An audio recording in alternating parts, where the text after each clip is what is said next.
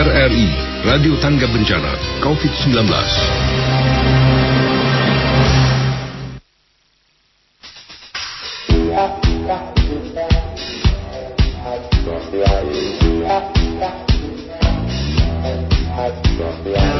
Assalamualaikum warahmatullahi wabarakatuh. Selamat pagi tentunya sahabat RRI di mana pun Anda berada tentunya ya.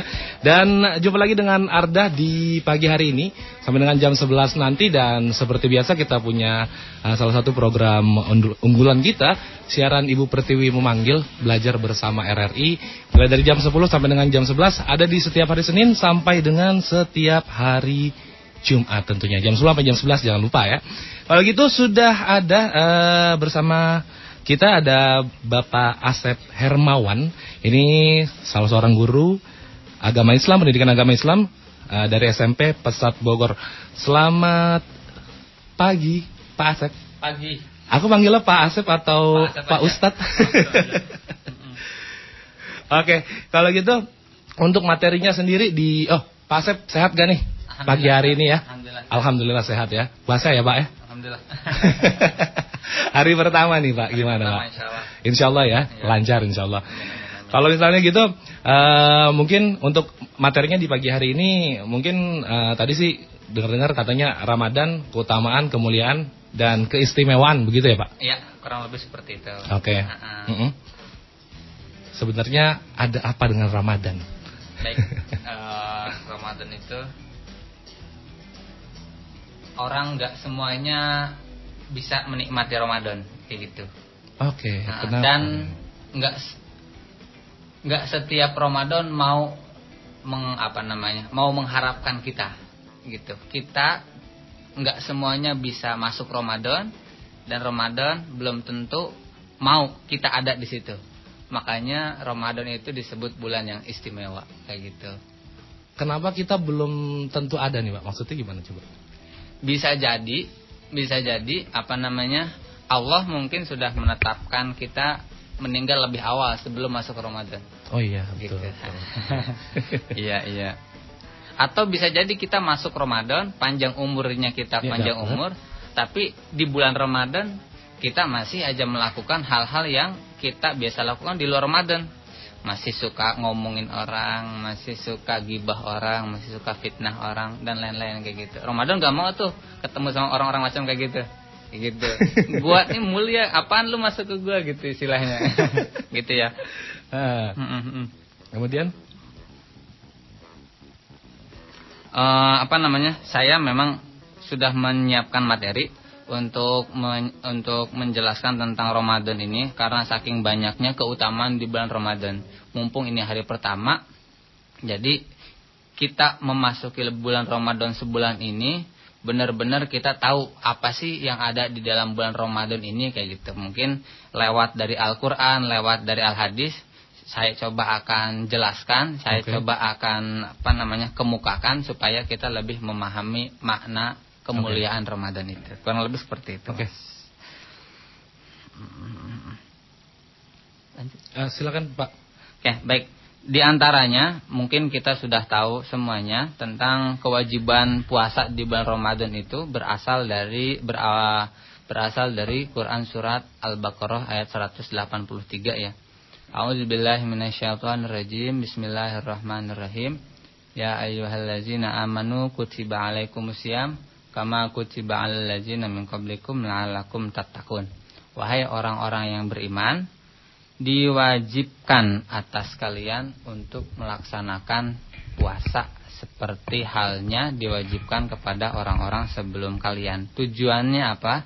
Tujuannya supaya kalian bertakwa, menjadi insan yang bertakwa. Itu jadi dalil yang mewajibkan kita untuk melaksanakan puasa Ramadan. Oke, kita nggak bahas puasanya dulu, kita bahas keutamaan Ramadannya dulu, gitu ya. Karena puasa bagian dari dari Ramadan. Ramadan itu apa, gitu? Ada ada keutamaan yang secara jelas dipaparkan oleh Nabi kita Nabi Muhammad Shallallahu Alaihi Wasallam. Setidaknya saya kutip ada lima hadis yang menjelaskan tentang kemuliaan Ramadan. Satu, hadis yang apa namanya yang intinya menceritakan menjelaskan bahwa bulan Ramadan itu bulan yang sangat dipenuhi keberkahan dari Allah Subhanahu wa taala dari Rasulullah sallallahu alaihi wasallam beliau bersabda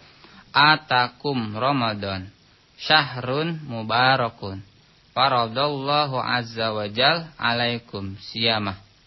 Tuftahu fihi abwabus sama wa tughlaqu fihi abwabul jahim wa fihi maradatus syayatin. Lillahi fihi laylatun khairun min alfi syahrin. Man haruma khairun khairuha faqad haruma. Artinya ketika datang bulan Ramadan sungguh telah datang kepadamu bulan yang sangat dipenuhi berkah Allah diwajibkan atas kalian berpuasa dan dalam bulan itu surga dibuka dan dalam bulan itu juga neraka ditutup ini bukti keberkahan bulan Ramadan, bukan puasanya, bulan Ramadannya. Pu apa namanya? Surga dibuka selebar-lebarnya. Sebaliknya neraka ditutup serapat-rapatnya. Setan, setan dibelenggu. Ini keutamaan Ramadan nih. Belum puasanya belum. Ramadannya. Setan-setan dibelenggu di bulan Ramadan. Kayak gitu. 11 bulan yang lain uh, setan bebas untuk menggoda manusia. Tapi bulan Ramadan Allah belenggu, Allah penjara, Allah masukin ke sel untuk memuliakan bulan Ramadan kayak gitu. Dalam bulan ini juga ada satu malam yang nilainya sama dengan seribu bulan. Maka diharamkan kebaikan bagi siapa yang tidak beramal baik di dalamnya.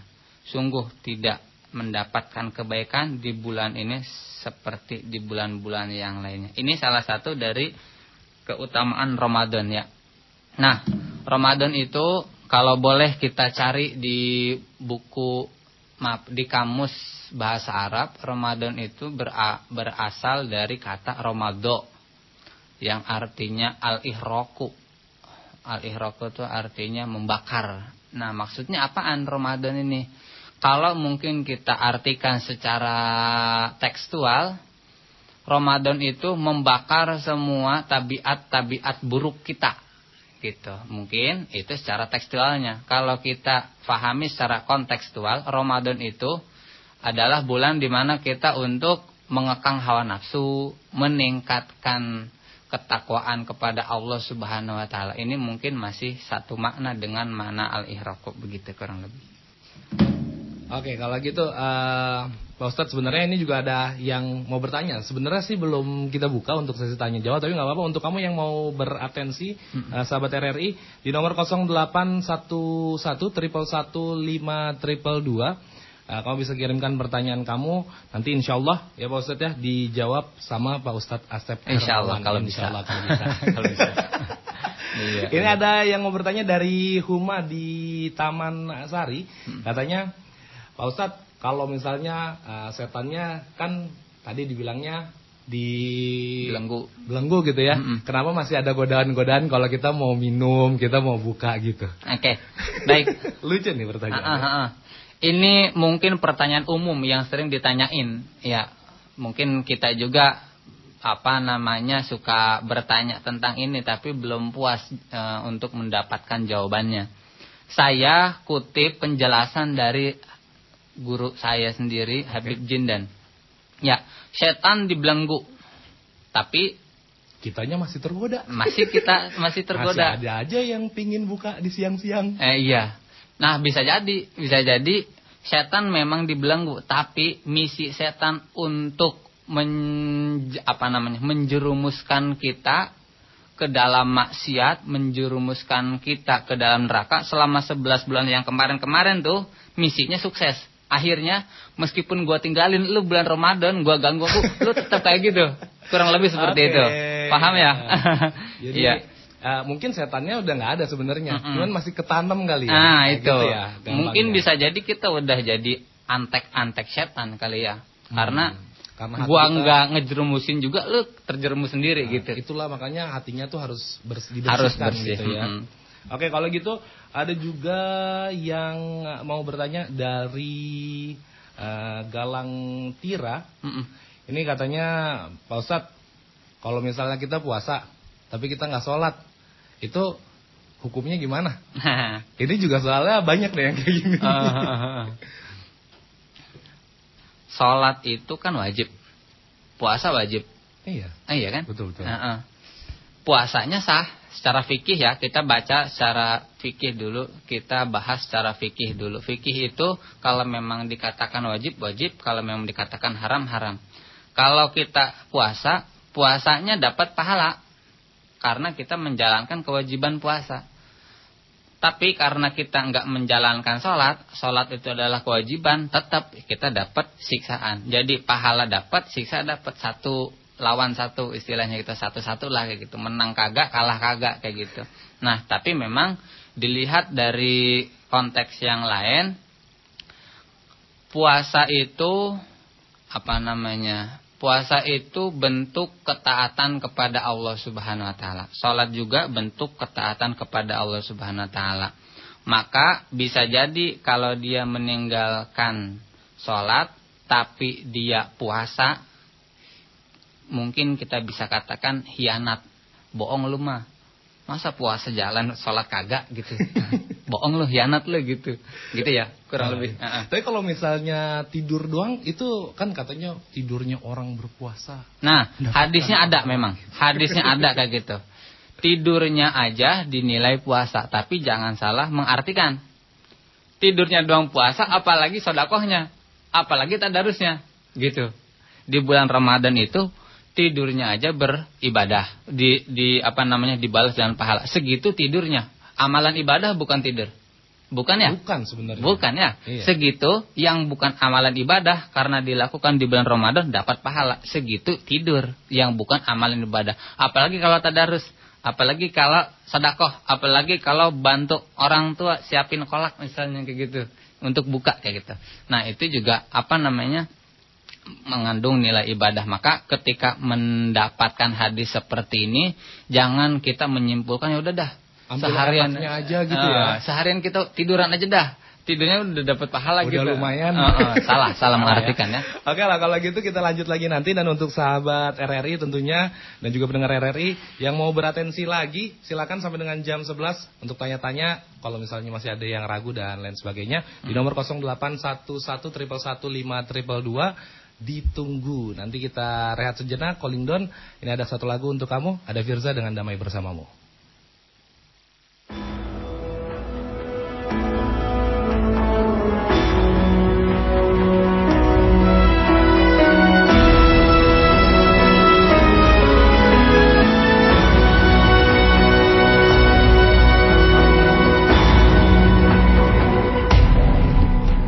Aku termenung di bawah mentari. Di antara megahnya alam ini Menikmati indahnya kasihmu.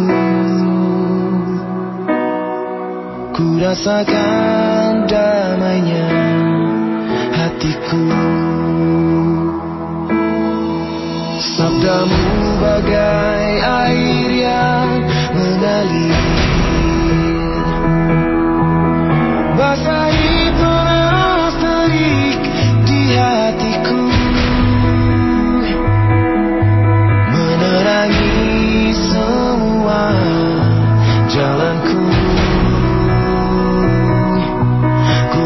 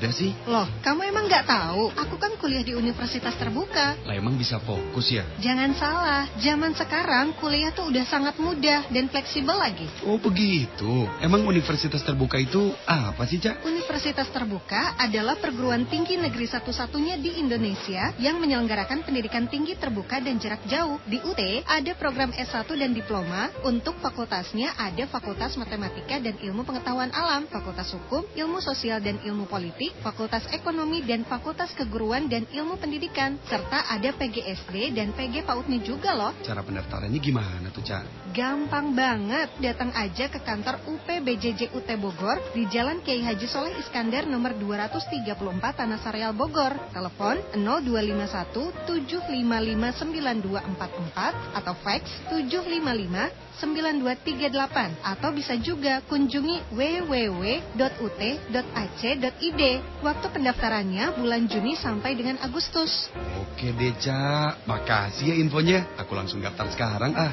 Universitas Terbuka, making higher education open to all.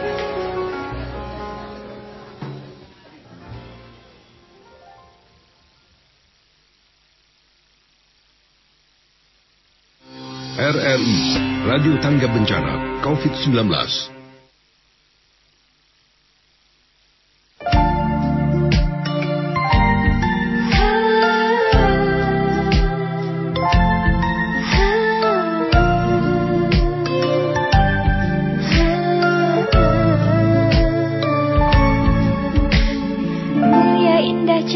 berseri Kulit putih bersih merah di pipimu.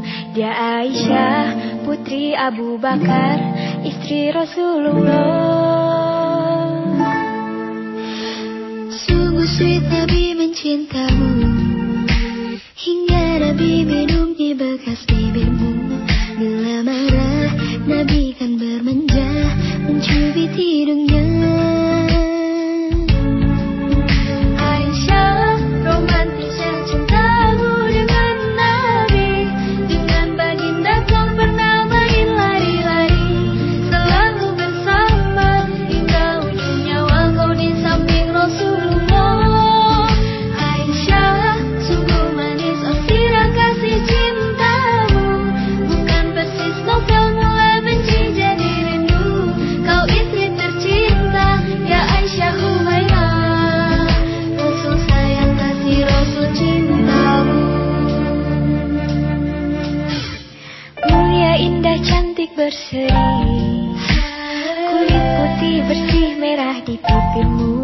Ya Aisyah putri Abu Bakar Istri Rasulullah. Sungguh sweet Nabi mencintamu. Bila lelah Nabi baring di ribamu Seketika kau pula bermanja Mengikat rambutnya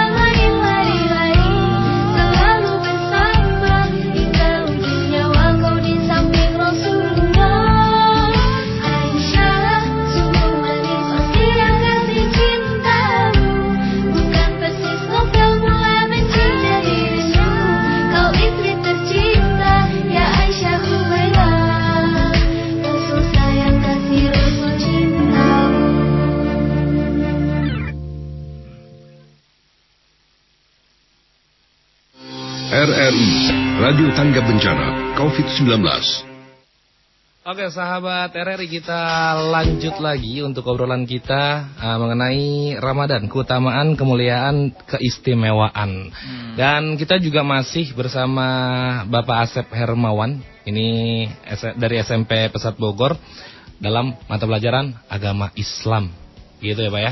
Dan untuk uh, sahabat RRI dan juga teman-teman dari SMP Pesat Bogor Uh, silakan kalau misalnya mau ikutan beratensi sampai dengan jam 11 di nomor 0811111522. Formatnya ini ada beberapa beberapa yang masuk tapi nggak ada namanya. Jadi uh, formatnya nama kamu, kemudian lokasi kamu di mana dan juga pertanyaan kamu ya.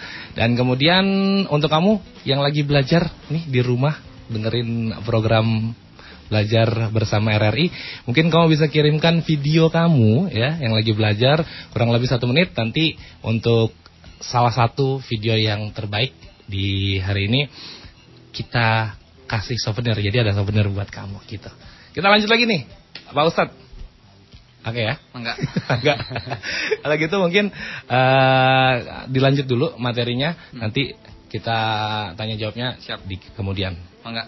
Baik, eh, tadi Bapak sudah menjelaskan bahwa Ramadan itu jangankan jangan kita bahas puasanya dulu ya, kita bahas Ramadannya dulu. Tadi dikatakan dalam hadis bulan yang sangat dipenuhi dengan keberkahan Allah Subhanahu wa taala. Hadisnya udah jelas tadi Bapak udah bacakan yang diriwayatkan oleh eh, Imam Ahmad dan Imam Nasai dan Imam Baihaqi. Baik, selanjutnya Bapak akan jelaskan bahwasanya bulan Ramadan itu bulan yang sangat spesial karena di situ turun Al-Qur'an.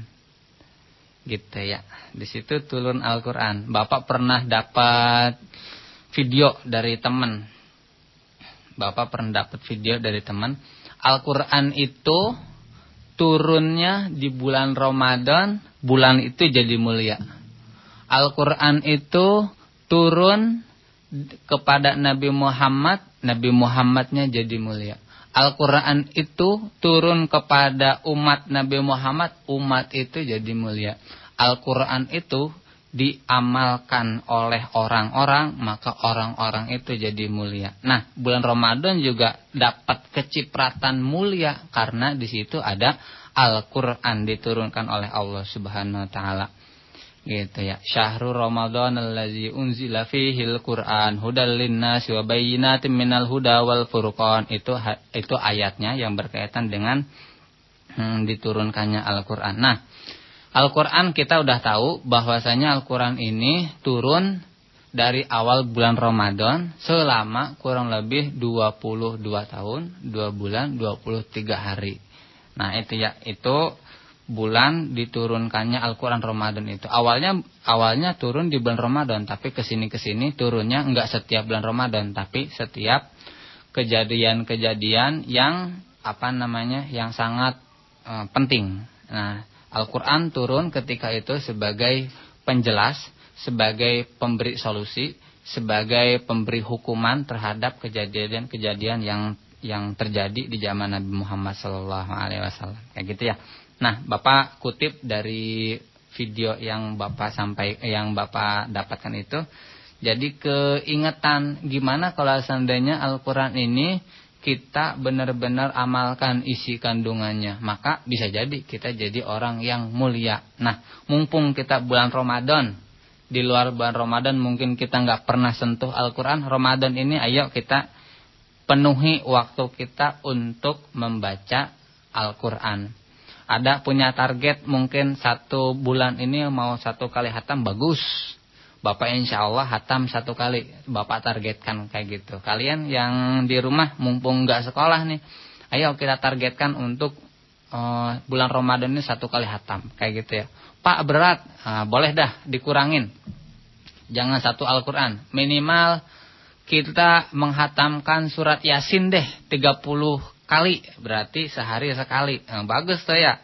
Nggak apa-apa nggak hatam Al-Quran tapi kita punya target. Nah, Yasin 30 kali kita hatamin. Satu hari satu kali baca Yasin. Kayak gitu ya. Nah ini mungkin sebagai apa namanya sebagai eh, alternatif untuk mengisi kegiatan Ramadan ini. Jadi sayang kalau Ramadan dibiarin aja, sayang. Kayak gitu ya. Pahalanya berlipat ganda. Ini dalam hadis juga dikatakan Nabi Muhammad SAW bersabda, "Umratun fi Ramadan tak dulu hajatan." Hajatan, ya. Pahala umroh pada bulan Ramadan menyamai pahala ibadah haji. Tuh kan. Umroh sama seperti ibadah haji pahalanya yang dikerjakan di bulan Ramadan. Apa pun ibadah kita, kalau kita laksanakan di bulan Ramadan ini, pahalanya jadi berlipat ganda. Yang sunnah-sunnah dapat pahala wajib. Yang wajib dapat balasan 70 kali lipat. Gitu ya kita tahajud di luar bulan Ramadan, tahajudnya pahalanya dapat pahala tahajud. Tapi kita laksanain di bulan Ramadan, tahajudnya nilainya jadi nilai nilai ibadah fardu. Nah, itu ya. Ini keutamaan di bulan Ramadan. Banyak ya. Jadi apa namanya? E, jangan sia-siain bulan Ramadan cuma sebulan. Ada satu riwayat ulama pernah bilang saya kalau menjelang akhir-akhir Ramadan suka nangis. Kenapa orang-orang mah pada senang? Ini kenapa kamu nangis? Ya, kalau orang-orang senang karena mereka nggak tahu keistimewaan bulan Ramadan. Kalau saya tahu keistimewaan bulan Ramadan, maka saya nggak mau berpisah dengan bulan Ramadan. Itu yang membuat dia nangis tuh kayak gitu ya. Kita mah sebaliknya. Kalau udah mau akhir-akhir Ramadan, udah senang. Besok Lebaran, besok buka puasa, besok makan siang lagi bisa. Besok jalan lagi bisa. Itu ya. Nah, tuh. Oke, baik. Terus hadis yang lain Rasulullah Shallallahu alaihi wasallam bersabda, "Inna lillahi fi kulli yaumin itqa'a minan nar fi syahri Ramadan wa inna likulli muslim dakwah yad'u biha fayus taji fayas taji bulah." Artinya sesungguhnya Allah membebaskan beberapa orang dari api neraka pada setiap hari di bulan Ramadan. Tuh. Ini bulan Ramadan nih keutamaannya tuh. Allah Subhanahu wa taala bebasin orang-orang yang sudah dapat cap masuk neraka loh, masuk neraka loh. Allah dap, Allah kasih remisi. Macam kayak sekarang ya. Orang-orang yang di penjara dapat remisi dibebasin. Allah juga kayak gitu. Setiap masuk bulan Ramadan orang-orang yang dipilih sama Allah yang sudah dicap masuk neraka dibebasin sama Allah Subhanahu wa taala. Dan setiap muslim apabila dia meminta berdoa kepada Allah pasti dikabulkan oleh Allah Subhanahu wa taala. Nah, ini keutamaan bulan Ramadan. Bukan puasanya nih, bukan puasanya. Doanya doang, doanya doang pasti dijabah oleh Allah Subhanahu wa taala. Kurang lebih seperti itu. Oke, Ustadz kita uh, lanjut dengan pertanyaannya ya, Ustadz ya. Ini ada pertanyaan dari nggak ada namanya 0897988 sekian sekian. Hmm. Katanya Pak, saya mau tanya nih, yang membatalkan puasa apa aja nih Pak Asep? Oke, baik ini kalau anak SMP besar pasti sudah tahu ya, karena bukannya saya membanggakan bukan, hmm. tapi karena kemarin udah dapat materinya gitu. udah ya, udah saya ya. kasih materinya kayak gitu ya. Oke, di antara yang membatalkan puasa ini satu masuk masuknya benda ke lubang yang lima. Oke. Ke lubang yang lima itu apa? Mulut, mulut, hidung, telinga, telinga, kemaluan depan sama kemaluan belakang. Oke, siap. Itu ya. Kalau ada masuk berarti batal. Itu yang pertama. Terus yang kedua gila. Oh gila. Gila. Terus yang ketiga murtad. Oke. Okay. Murtad. Orang yang puasa murtad jadi batal. Kalau pingsan? Kalau pingsan tergantung. Kalau pingsannya sebentar maka enggak jadi batal. Tapi kalau pingsannya lama malah jadi batal. Terus yang ke berapa tuh? Yang keempat, yang kelima apa namanya? uh, haid lagi puasa datang haid nah, maka dia batal puasanya malah wajib dibatalkan kayak gitu Oke, siap. Semoga Kurang itu lebih tadi menjawab pertanyaannya ya. Kemudian ada juga ini dari Assalamualaikum Pak, saya M Rizky P Pratama dari Ah, Yasmin. Ini muridnya ya Pak. Ah, kenal namanya. Apabila kita sikat gigi, Mm-mm. tapi misalnya nih nggak sengaja ketelan Mm. atau rasanya rasa pasta giginya nyangkut, Oke. itu batal apa enggak? Baik, yang nggak sengaja dimaafkan. Kalau disengaja-sengajain berarti sengaja. Kalau ya? sengaja enggak eh, kamu nggak sengaja apa nelen Eh, nelen apa misalnya nelen ini sisa-sisa makanan di gigi Ah. misalnya ya Mhm. Nah, misalnya ada sisa-sisa makanan di gigi kan itu makanan ya itu tapi karena kita nggak sengaja maka nggak apa-apa ah, puasanya tetap lanjutin aja nggak Lanjut ya. batal tapi kalau sengaja beda lagi Kalau keminum pun nggak apa-apa ya Pak berarti? Minum Misalnya enggak. bangun tidur kita lupa nih. Mm-mm. Kita, hari ini kayak puasa pertama kan suka lupa tuh kayak Ah, gitu tuh ah, kan. ah, ah. Bangun tidur abis itu langsung memang mungkin kebiasaannya minum. Mm-mm. Habis itu minum air putih Mm-mm. terus baru ingat, Mm-mm. oh iya kan sekarang puasa. Mm-mm. Itu juga nggak apa-apa berarti. Nggak apa-apa. Itu dalam hadis Nabi Muhammad bilang kalau kamu minum karena lupa kayak gitu, itu hadiah dari Allah Subhanahu wa taala gitu. Alhamdulillah, yang tadi pagi minum Nah, berarti ya. Siapa tahu ada sahabat RRI. Heeh. Oke, kalau gitu pertanyaan eh, ketiga. Ini ada juga nggak disebutin lagi namanya dari 0838182927 sekian sekian sekian. Hmm. Assalamualaikum, apa aja rukun puasa? Oke, baik. Nah ini mungkin perlu dipahami baik-baik ya karena puasa itu menyangkut dua hal penting, satu rukun, satu syarat. Oh gitu. Kalau rukunnya diperhatikan dengan baik, syaratnya juga diperhatikan dengan baik, maka puasanya jadi. Kalau sunnah mah dikerjain ataupun enggak kan nggak jadi masalah Yes, ya, betul. karena sunnah ya. Tapi yang penting dua ini, rukun sama syarat. Oke, tadi pertanyaannya nanya tentang rukun. Rukunnya cuma dua, simpel banget. Oh dua ya. Cuma dua. Satu niat tiap malam. Ya, niat Oke. tiap malam. Niatnya dengan lisan, dengan hati. Kalau Hmm. cuma dengan lisan doang nggak bisa. Harus dengan hati juga nawaitu soma godin anadai fardu syahri ramadhani haji sanati fardalillahi taala. Yang kedua nahan. Nahan dari makan, nahan dari minum. Udah gitu dah. Oh gitu ya. Iya. Kalau misalnya nggak ku ah, puasa itu kan harus nahan ya. Iya. Iya kan? Kalau nggak nahan berarti nggak puasa. Gitu. Maka Oke. gitu kan. Oke, Nah. Kalau misalnya sampai zuhur doang, ya berarti bukan puasa namanya karena batasan puasa dari semenjak subuh sampai maghrib gitu. Dari terbitnya fajar ya Pak ya? Dari Sampai- terbit fajar, iya. Berarti kalau misalnya puasa setengah hari itu nggak ada ya? Nggak ada. Ada. Oke lah, nanti kita lanjut lagi ya untuk eh, sahabat RRI. Hmm. Jangan lupa kalau mau nanya kasih nama kamu, kemudian lokasi kamu, baru pertanyaannya Hmm. di nomor 0811111522. Kemudian jangan lupa untuk yang lagi belajar di video ini satu menit lah paling enggak. Nanti video yang terpilih akan kita kasih souvenir tentunya untuk kamu. Mm-mm. Baik, dilanjut.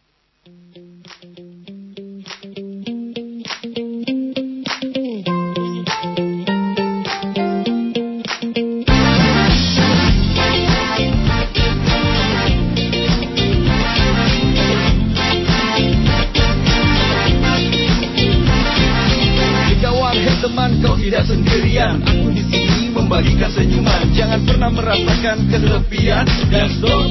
Kita akan senang-senang, senang-senang. Kita akan senang-senang, menang-menang dari bulian orang. Tak peduli kata mereka yang menjatuhkan. Kita umat muslim harus saling mendoakan. Sebarkanlah kedamaian, penuh rasa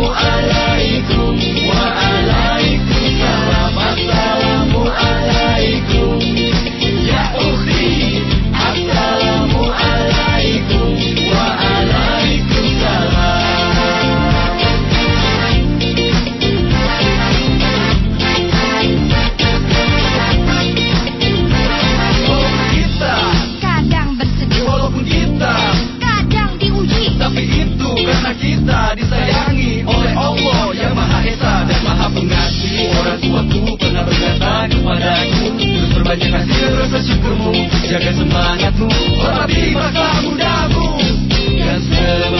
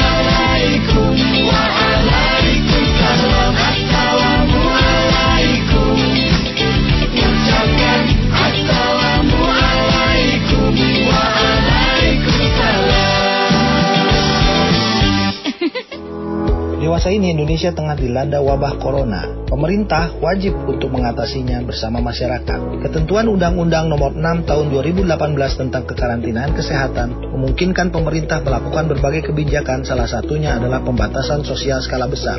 Pada pasal 59 ayat 1 dan 2, pembatasan sosial skala besar dapat berupa peliburan sekolah dan tempat kerja, pembatasan kegiatan keagamaan, pembatasan kegiatan di tempat atau fasilitas umum. Masyarakat tentu saja wajib mematuhinya karena berdasarkan Undang-Undang Nomor 6 Tahun 2018 tentang karantinaan kesehatan, apabila masyarakat melanggar ketentuan pembatasan sosial skala besar, maka dapat dikenakan pidana maksimal satu tahun dan denda maksimal 100 juta rupiah sebagaimana diatur pasal 93. Oleh karena itu saya menghimbau agar masyarakat mematuhi ketentuan pembatasan sosial skala besar apabila sudah ditetapkan pemerintah dan tetap di rumah kecuali untuk urusan-urusan yang sangat mendesak. Saya Muhammad Mihradi, Dekan Fakultas Hukum Universitas Papua.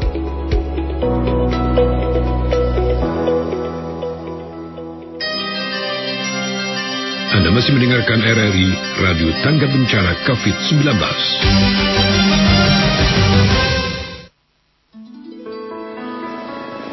Gilang, pernah nggak kamu ngebayangin suatu hari nanti kita akan berpisah?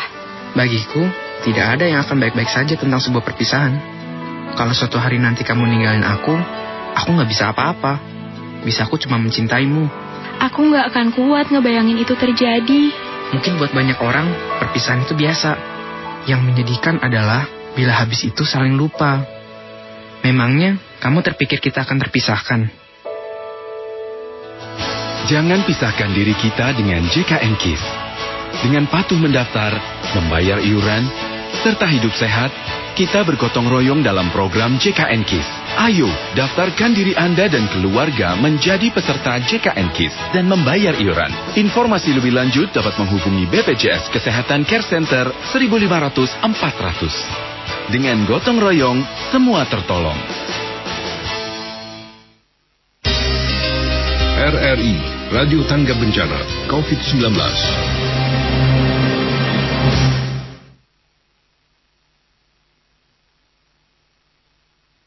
Oke sahabat RRI kita lanjut lagi masih di program Ibu Pertiwi memanggil belajar bersama RRI bersama Bapak Asep Hermawan dari SMP Pesat Bogor. Kita lanjut lagi nih ya Pak Asep ya. Enggak, enggak. Monggo. Baik. Ah, ah. Silakan kalau gitu materi terakhir nih mungkin bisa singkat aja Ah, karena ini banyak juga ternyata pertanyaan yang belum dibacain. boleh, boleh. Ya, terakhir Bapak akan bahas tentang hadis Nabi Muhammad SAW. Ini keutamaan berpuasa di bulan Ramadan ya.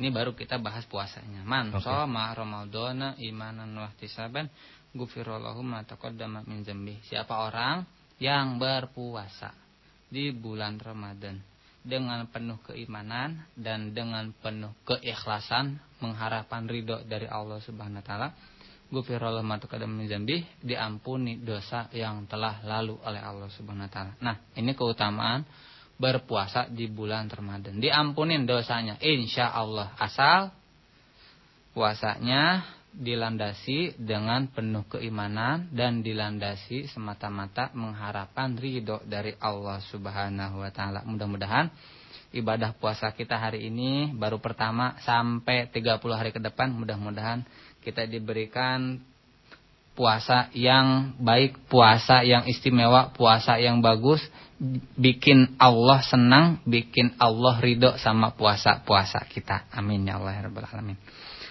Itu mungkin Oke, kalau gitu nih udah banyak banget ini uh, Pak Asep. Hmm. Ini yang pertama uh, ada juga dari SMP Pesat kelas 8D katanya hmm. bagaimana hukum menggunakan tetes mata pada saat sedang berpuasa dari Muhammad Irfan Faizi. Oke, Faizi 8D. Uh, tadi Bapak bahas tentang pembatalan puasa ya. Okay. Uh, yaitu masuknya sesuatu ke lubang yang lima. Mulut, hidung, kuping dua, hidung dua, sama kemaluan depan, kemaluan belakang. Kalau tetes mata berarti termasuk enggak? Tidak termasuk. Enggak ya, berarti enggak batal. Termasuk juga ketika eh, apa namanya? Mungkin ada yang sakit pengen puasa tapi harus diinfus. Puasa aja infus kan masukin cairan ya ke badan kita lewat kulit kita. Itu gimana puasanya batal apa enggak? Enggak, karena masuknya bukan lewat lubang yang lima tadi okay, gitu okay. ya. Mau puasa, puasa jalan silahkan. Oke. Okay. Gitu. Kalau gitu ini juga ada dari Assalamualaikum Pak. Apakah diwajibkan untuk anak kecil berpuasa Muhammad Alamsyah? Oke, okay. baik. Anak kecil itu tidak diwajibkan karena belum akil balik. Tapi kalau dari kecil udah latihan puasa, gedenya jadi gampang puasanya. Nah, kalau yang kecil tadi puasa, pahalanya ke siapa? Pahalanya dapatnya untuk orang tua. Jadi kamu yang nanam paha, pahalanya nanti di apa namanya dipetik sama orang tua kayak gitu ya. Keuntungan buat orang tua karena nah, anaknya bisa memberikan sesuatu yang istimewa buat orang tuanya kayak gitu. Mantap. Hanya dianjurkan. Oke lah kalau gitu ini uh, mungkin tadi ini kita udah bahas nih Pak hmm, dari hmm. pas off air ya. Hmm. Uh, dari Fahmi Hawari yang oh, katanya kalau minum ludah boleh nggak? eh, ya. Baik, ada syarat di mana ludah ini tidak membatalkan. Satu, kalau ludahnya ludah sendiri itu nggak batal puasanya. Terus yang kedua, ludahnya belum tercampur dengan kopi misal, sirup misal kayak gitu. Tapi kalau udah kecampur sama itu, jadi nelan ludahnya jadi batal. Terus yang ketiga, belum keluar dari mulut. Itu ya. Kalau ludahnya masih di sekitar dalam mulut, di sekitar gigi situ kan di sekitar gigi kita basah terus kan itu basah sama ludah gitu kan. Nah, kalau kita telan nggak apa-apa. Tapi kalau udah sampai keluar bibir gitu, terus kita telan lagi itu yang batal, maka hati-hati. Gitu ya, Fahmi Hawari. Oke, siap. Kemudian pertanyaan berikutnya ini eh, nggak uh, disebutkan namanya mm -mm. dari 08592119 sekian sekian sekian. Mm -mm. Assalamualaikum, uh, Pak Ustadz. Caranya agar nggak gampang haus dan lapar. Gimana ya? Mungkin nantinya bisa aku terapin di rumah katanya. Apa ya? Bapak nggak tahu banyak tentang tips-tips kayak gitu karena mungkin yang lebih paham apa sih namanya bagian-bagian medisnya itulah kayak gitu ya.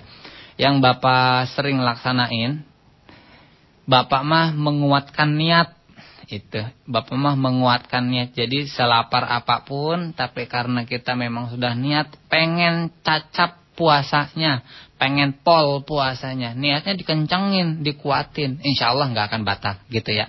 Kalau pengen tahu uh, tips-tipsnya mungkin bisa cari di Google tips supaya tahan lapar biar nggak lapar ketika puasa. Cari aja di Google ya gitu Oke, okay, kalau gitu mungkin uh, ini juga ada satu pertanyaan. uh, terakhir nih sepertinya. Ini oh dari M Rizky Pratama lagi nih. Ah, Dari iya, Pratama iya, lagi. iya. Dia masih penasaran sepertinya. Katanya saya mau nanya lagi kenapa hari sebelum puasa uh, sesudah sidang isbat terkadang itu suka ada sholat taraweh. Itu sunnah atau gimana? Hah? Coba diulang, Mas. Kenapa hari sebelum puasa sesudah sidang isbat terkadang itu suka ada sholat taraweh? apa itu pertanyaannya? Maksudnya apa tuh? Ngerti nggak Mas? Mungkin maksudnya dia kenapa ada sholat taraweh, tapi mungkin memang sholat taraweh berarti sudah masuk ya. Iya. iya.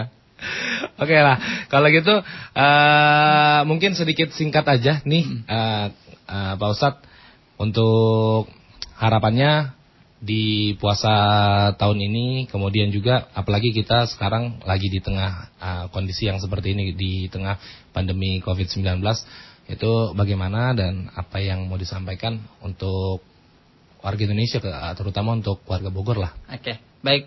Saya keingat pas traweh tadi malam. Apa apa bisa ya gitu. Saya bilang ke mana gitu. Nah, ini mungkin jadi wasilah juga ya. Saya jadi bilang sekali orang-orang yang dengar suara ini mungkin bisa mengamalkan. Mungkin ini juga doa apa? Apa namanya? e, bentuk pengkabulan doa dari Allah Subhanahu wa taala untuk saya. Saya ini pengen ngomong sekali sampai orang-orang pada dengar. Mungkin bisa jadi kita doanya tambahin ketika terawih atau ketika tahajud coba doanya tambahin ya Allah selamatkan kita saudara-saudara kita kaum muslimin dan muslimat umumnya seluruh bangsa Indonesia ini agar diselamatkan dari pandemi COVID-19 ini kayak gitu jadi doa yang sudah dilakukan yang sering dibaca dibaca tapi tambahan ini khusus bulan Ramadan ini karena kita tadi bahas keutamaan keistimewaan bulan Ramadan tuh setiap doa pasti diijabah. Mungkin bisa diamalkan. Doanya bebas. Mau doa pakai bahasa Sunda, bahasa Indonesia, bahasa Arab kalau bisa boleh kayak gitu ya. Enggak? Enggak masalah ya, Pak Ustadz ya. Kalau doa mah enggak apa-apa, Allah ngerti semua bahasa ya. Jangankan jangankan kita utarakan, kita doa dalam hati dia Allah mah tahu. Tahu gitu, kita nggak ngomong tuh padahal ya. Heeh, iya. Itu mungkin bisa ditambahkan ya, nah semuanya bisa ditambahkan doa habis raweh ke, doa habis tahajud ke, doa habis duha ke, kapan pun doa silahkan. Kalau kalian sedang berdoa tambahkan itu, ya Allah selamatkan negara kita, saudara-saudara kita, kaum muslimin muslimat kayak gitu supaya ter terbebas, teramankan, terselamatkan dari pandemi penyakit ini kita. Oke lah, terima kasih kalau gitu untuk uh, Pak Ustadz Asep Hermawan Enggak, dari enggak. SMP Pesat Bogor ya. Ah, ah. Uh, semoga memang harapannya ke depannya Indonesia khususnya itu menjadi lebih baik di tengah pandemi COVID-19 dan untuk uh, semua umat muslim mungkin semoga puasanya di tahun ini sukses begitu ya Pak Amin, ya. amin, amin. Saya juga nih takut Iyalah. takut sakit. Sama lah. takut sakit, disehatin semuanya. Oke lah kalau gitu sahabat RRI terima kasih untuk kamu yang sudah beratensi tentunya dan uh, mungkin kalau untuk belajar bersama RRI saya ingetin lagi di setiap hari Senin sampai dengan Jumat mulai dari pukul uh, 10 pagi sampai dengan pukul uh, 11 dan kemudian juga uh, ini nanti ada satu lagu yang mau saya tuterin untuk kamu satu lagu dari RRI untuk para garda terdepan yang uh, sedang berjuang di tengah pandemi COVID-19, baik itu tenaga medis, kemudian dokter, uh, Polri, TNI dan juga relawan dan pejuang kemanusiaan. Ini kamu bisa ikut kuisnya juga. Kuisnya adalah buat kamu yang mau ikutan kuis, kamu tinggal buka YouTube, kemudian uh, keywordnya cari atau searching RRI Net Official, kemudian kamu subscribe, like, dan kamu screenshot ya. Terus kamu kirim di nomor 0811 111 Dan pertanyaannya adalah ada berapa banyak bahasa daerah di dalam video musik tersebut?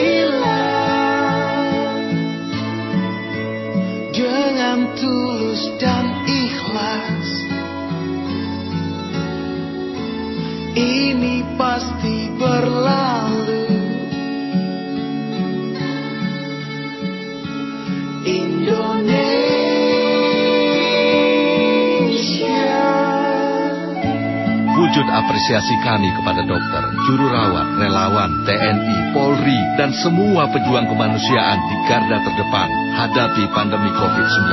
Kalian adalah pahlawan sejati.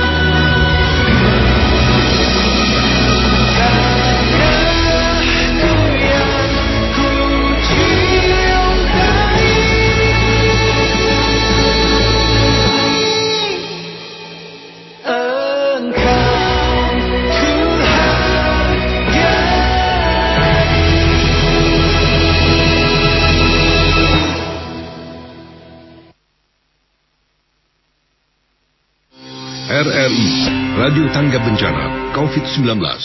Pendengar dan sahabat RRI tepat di pukul 11 nanti kita akan simak rangkuman berita olahraga teraktual dalam dinamika olahraga bersama Pro 3 RRI di Jakarta.